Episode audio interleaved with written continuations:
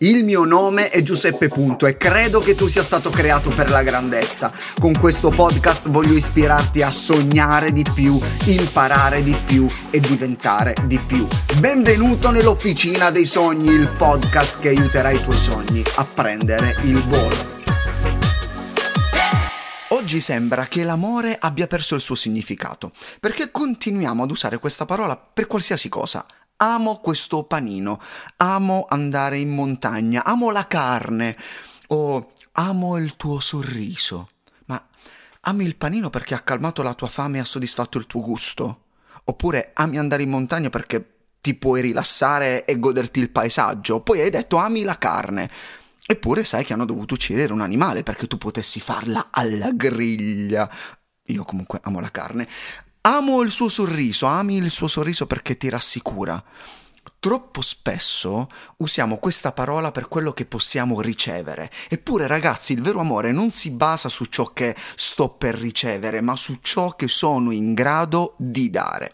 L'errore che facciamo è pensare che si dona a chi si ama, ma si amano coloro a cui si dona, perché il vero amore inizia quando ancora non si è ricevuto nulla. Chiediti, quando dico ti amo, ho altre motivazioni?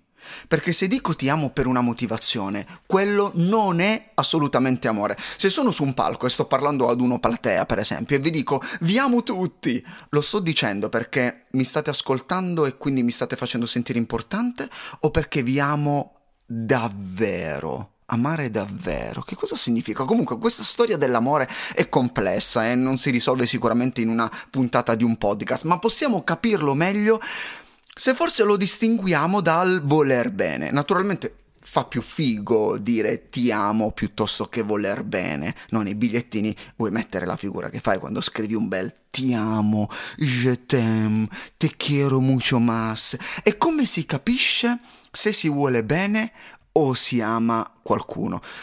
Premetto, non sono qui per fare il guru dell'amore, ognuno è libero di avere la sua idea, la sua opinione, non voglio giudicare nessuno, né tantomeno puntare il dito, credo che nessuno possa e debba farlo.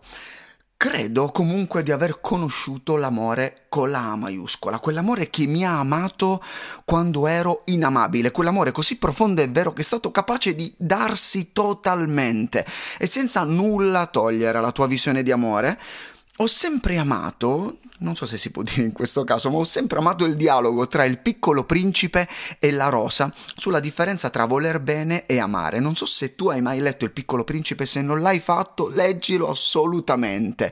In questa puntata voglio leggerti uno spezzone, una, una piccola ma meravigliosa lezione d'amore tratta da questo passaggio letterario, che dice così.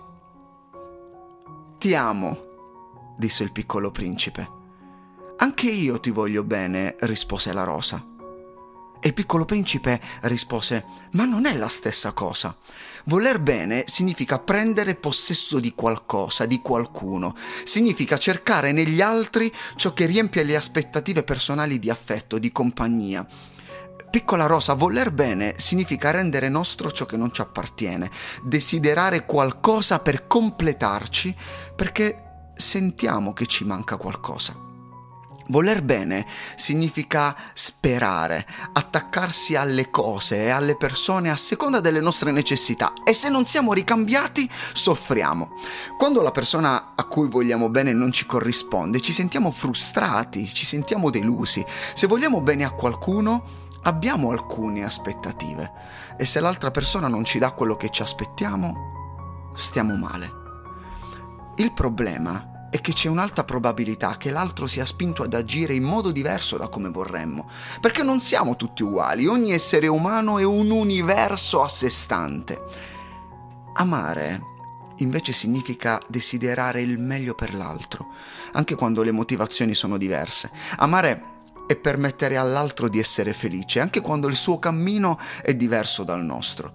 È un sentimento disinteressato che nasce dalla volontà di donarsi, di offrirsi completamente dal profondo del cuore. Per questo l'amore non sarà mai fonte di sofferenza. Quando una persona dice di aver sofferto per amore, in realtà ha sofferto per aver voluto bene. si soffre a causa degli attaccamenti. Se si ama davvero, non si può stare male, perché non ci si aspetta nulla dall'altro. Quando amiamo, ci offriamo totalmente senza chiedere niente in cambio, per il puro e semplice piacere di dare. Ma è chiaro che questo offrirsi e regalarsi in maniera disinteressata può avere luogo solo se c'è conoscenza. Possiamo amare qualcuno solo quando lo conosciamo davvero, perché amare significa fare un salto nel vuoto, affidare la propria vita e la propria anima e l'anima, l'anima non, non si può risarcire.